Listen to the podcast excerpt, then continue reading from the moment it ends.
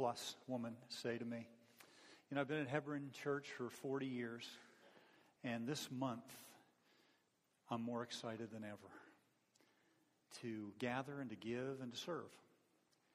And then I got an email from a precious brother in Christ this week who said that, in his opinion, he's in his 50s, said that this, in his opinion, is the best thing we've ever done in ministry. And uh, I agree with that. And then seeing all these teenagers with their blue shirts on beyond, and then seeing Chuck Trends. Chuck's great. He's got a great sense of humor. He said, I'm a billboard for beyond. with his. So today we talk about gather. We're doing it, talking about it. I'm going to continue to do it throughout the month. Let's turn to a familiar text, Mark chapter 5, beginning in verse 1. They, that is Jesus and his disciples, came to the other side of the sea, to the country of the Gerasenes. Now, if you have a Bible, you'll notice that you probably have a footnote there. This region is on the eastern side of the Sea of Galilee. It could be called the land of the Gergesenes, the Gadarenes, the Gerasenes. We'll call it the Gerasenes because that's how Mark refers to it. When Jesus had stepped out of the boat, immediately there met out of the tombs a man with an unclean spirit. He lived among the tombs, and no one could bind him any more, not even with a chain. For he had often been bound with shackles and chains, but he wrenched the chains apart and broke the shackles in pieces. No one had the strength to subdue him. Night and day among the tombs and on the mountains, he always cried out, cutting himself with stones. And when he saw Jesus from afar, he ran and fell down before him. And crying out with a loud voice, he said, What have you to do with me, Jesus, Son of the Most High God? I adjure you by God, do not torment me. For he was saying to him, Come out of the man, you unclean spirit. And Jesus asked him, What is your name? He replied, My name is Legion, for we are many. And he begged him earnestly not to send him them out of the country. Now, a giant herd of pigs was feeding there on the hillside. And they begged Jesus, saying, Send us into the pigs, let us enter them. So he gave them permission. And the unclean spirits came out and entered the pigs and the herds, numbering about 2,000, rushed down the steep bank into the sea and drowned in the sea.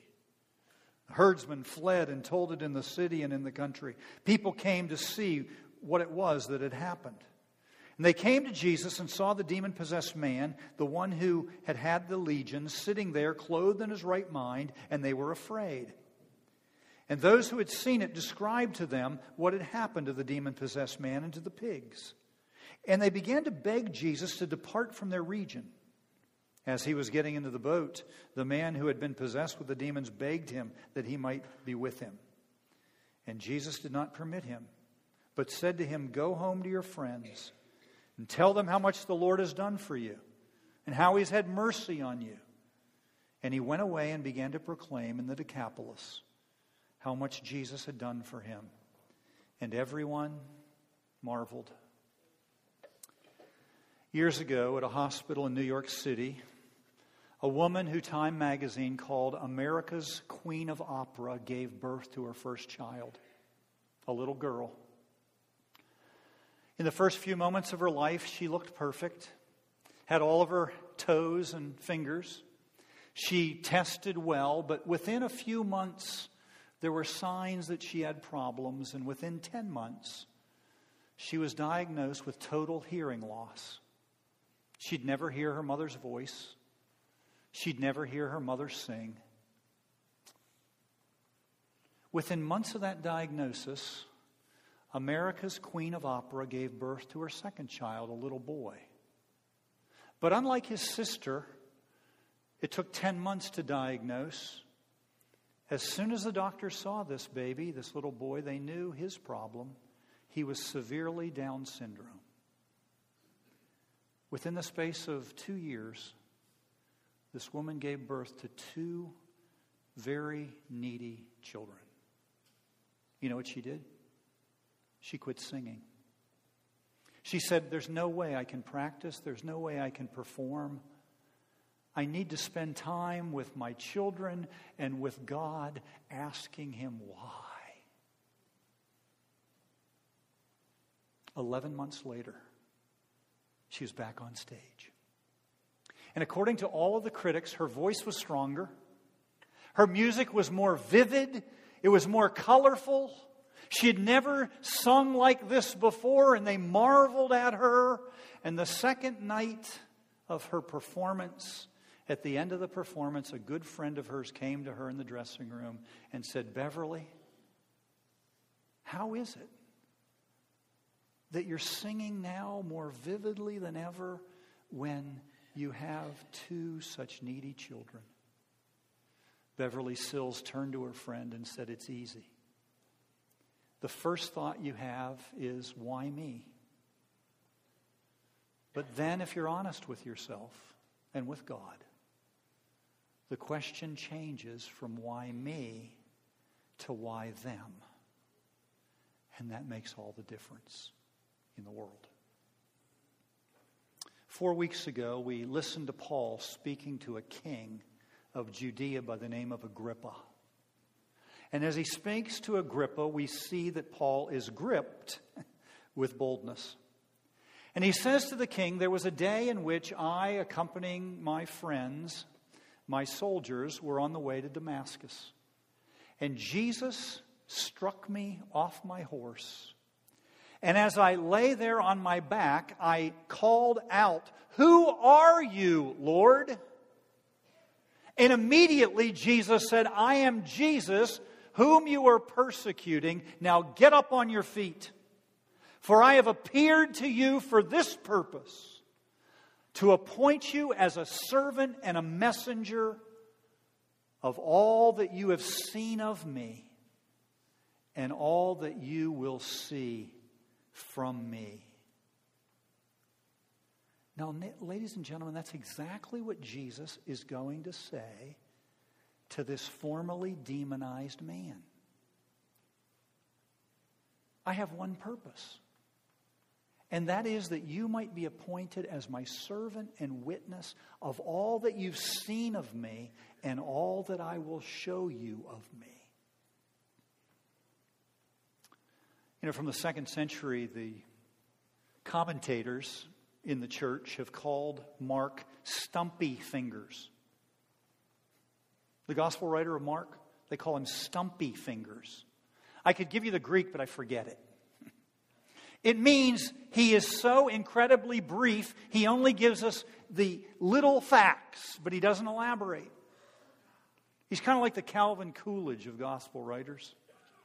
One time, our 30th president was at a dinner party, and a woman leaned over to him and said, You know, Mr. President, I have a bet with my husband that I can get you to speak more than two words to me. He looked her in the eye and said, You lose and he didn't speak to her for the rest of the night. Now, that's a lot like Mark. Of all the gospel writers, he's the briefest. When you come to the Gospel of Mark, you see no infant narratives of Jesus, there's no record of his birth.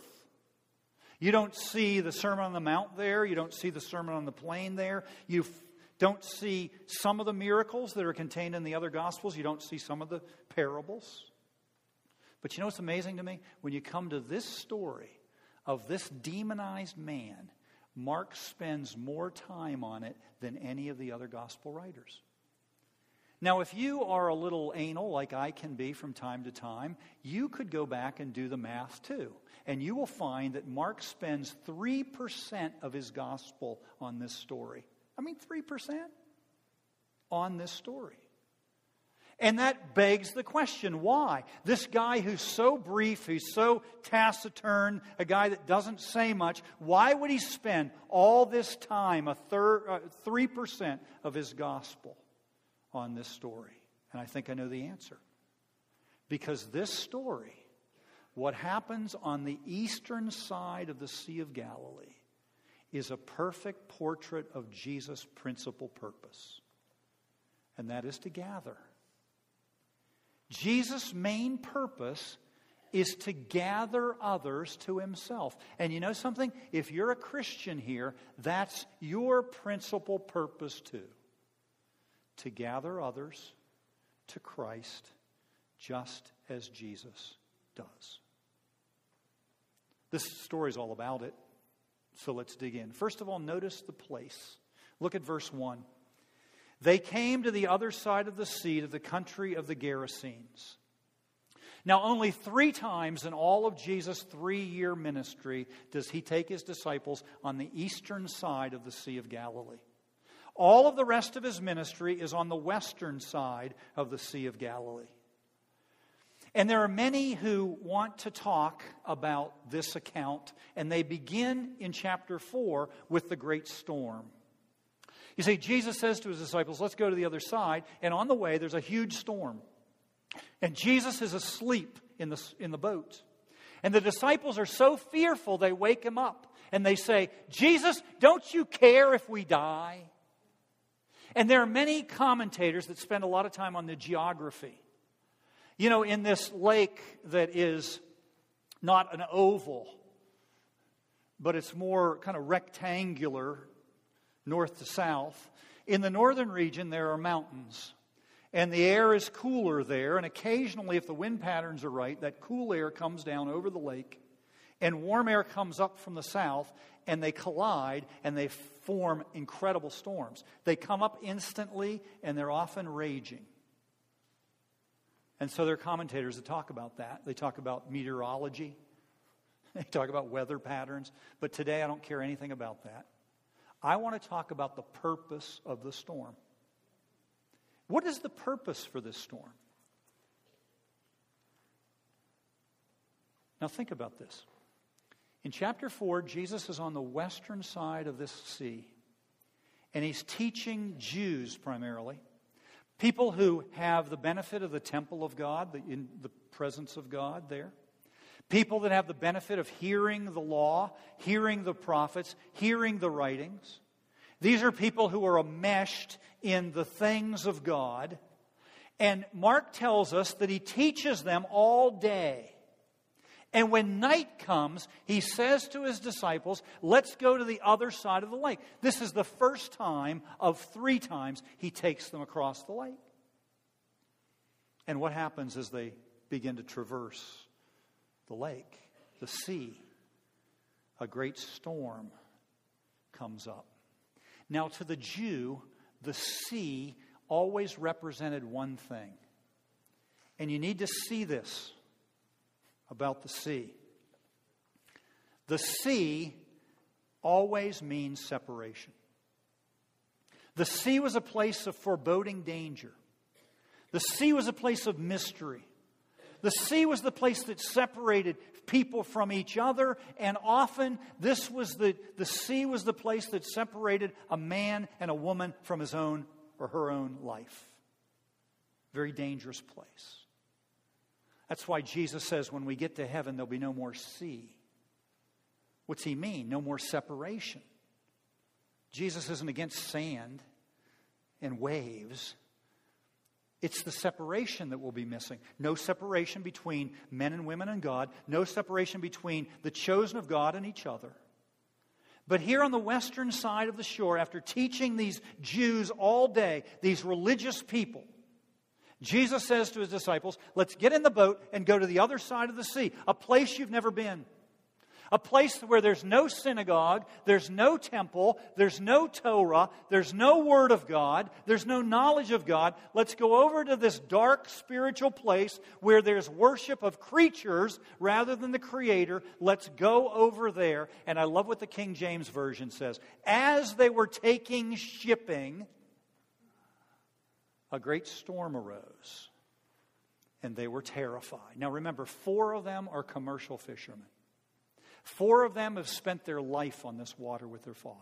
Four of them would have been in many, many storms, but this storm is incredibly different. They are terrified, they are panicked.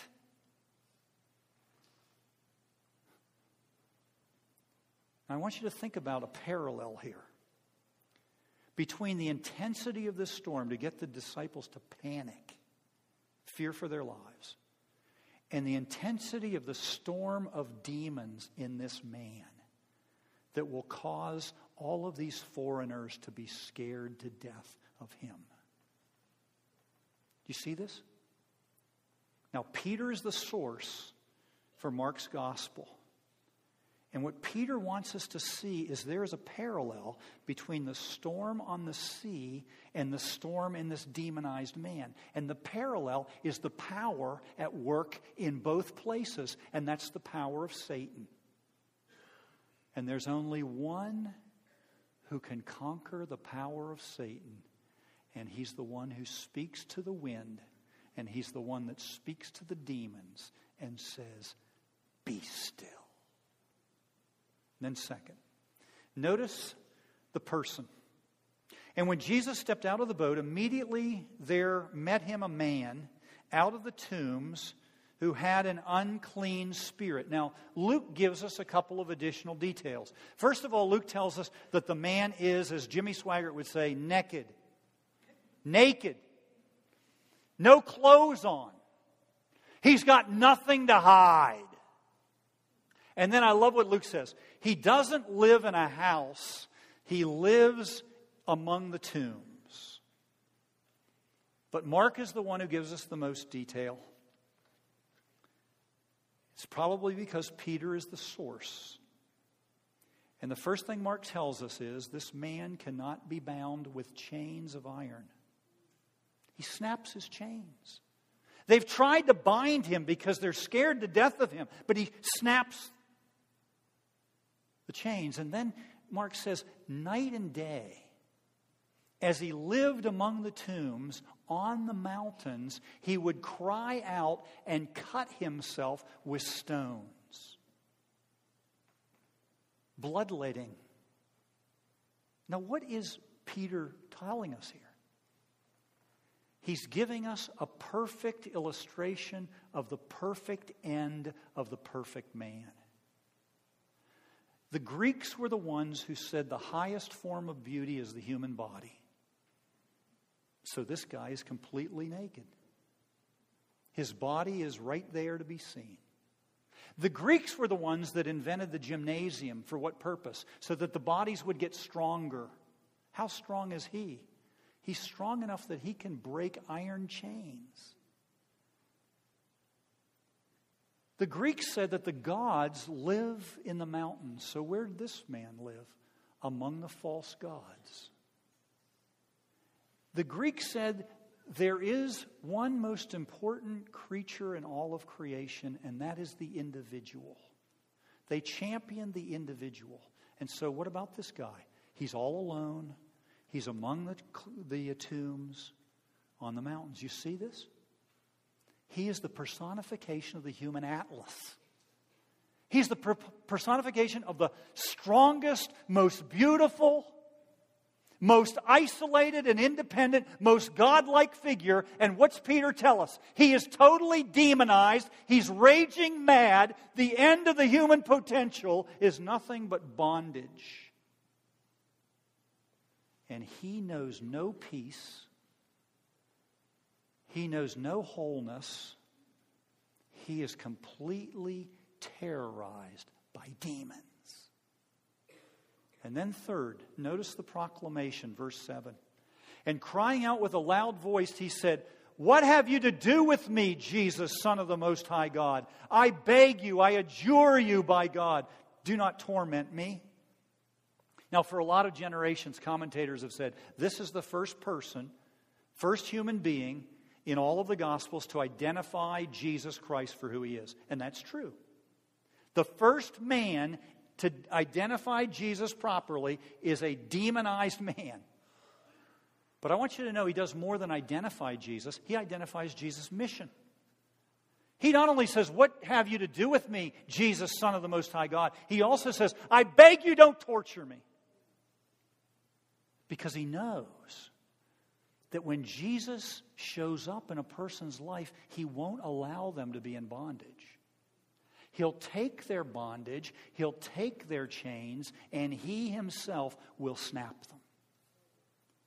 And the way he does that is by gathering people to himself, shines his light of truth into our darkness.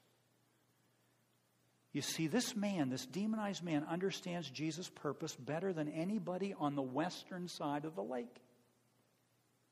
He knows Jesus' one purpose is to gather people to himself and bring to them a sense of belonging, wholeness, shalom.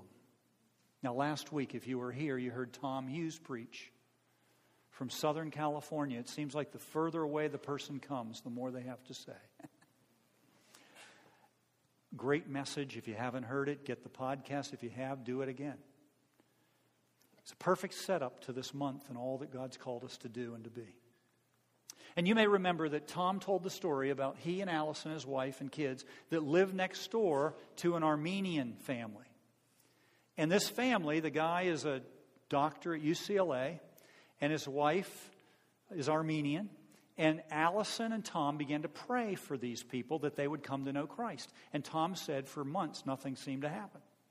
And then one day, Tom's at school picking up one of his kids, and she's there picking up one of her kids, and she asked Tom the $50,000 question that all ministers hate to get What do you do? And he said, The reason I hate that is because half the people will hate you, half the people will love you. I'd say it's more than half that hate you. So Tom answered truthfully, I'm the pastor of a local church. And she said, I knew it. I had a dream, and in that dream, an angel type being came to me and said, For me and my family to stay close to you, and you would lead us to God. And within weeks, she came to acknowledge Christ as her Lord and Savior, and she was baptized. All through a dream. And remember, Tom said, You know, I didn't do much but say I'm a minister, and then God did it all. Now, I want you to know that's not an isolated story. A couple years ago, I was in Atlanta and I heard the senior minister of a church in Cairo, Egypt, say that the Lord spoke to their leadership to begin to pray for Muslims in that city and around Cairo. Eight million people, most Muslim. And he said, and the leader said to the Lord, How do you want us to pray? And he said, We believe that God told us to pray that these Muslims would have visions. See, the Muslims believe in visions. They believe they have visions. So God said, pray that they have visions of Jesus. And so they began to pray that these Muslims would get visions of Jesus.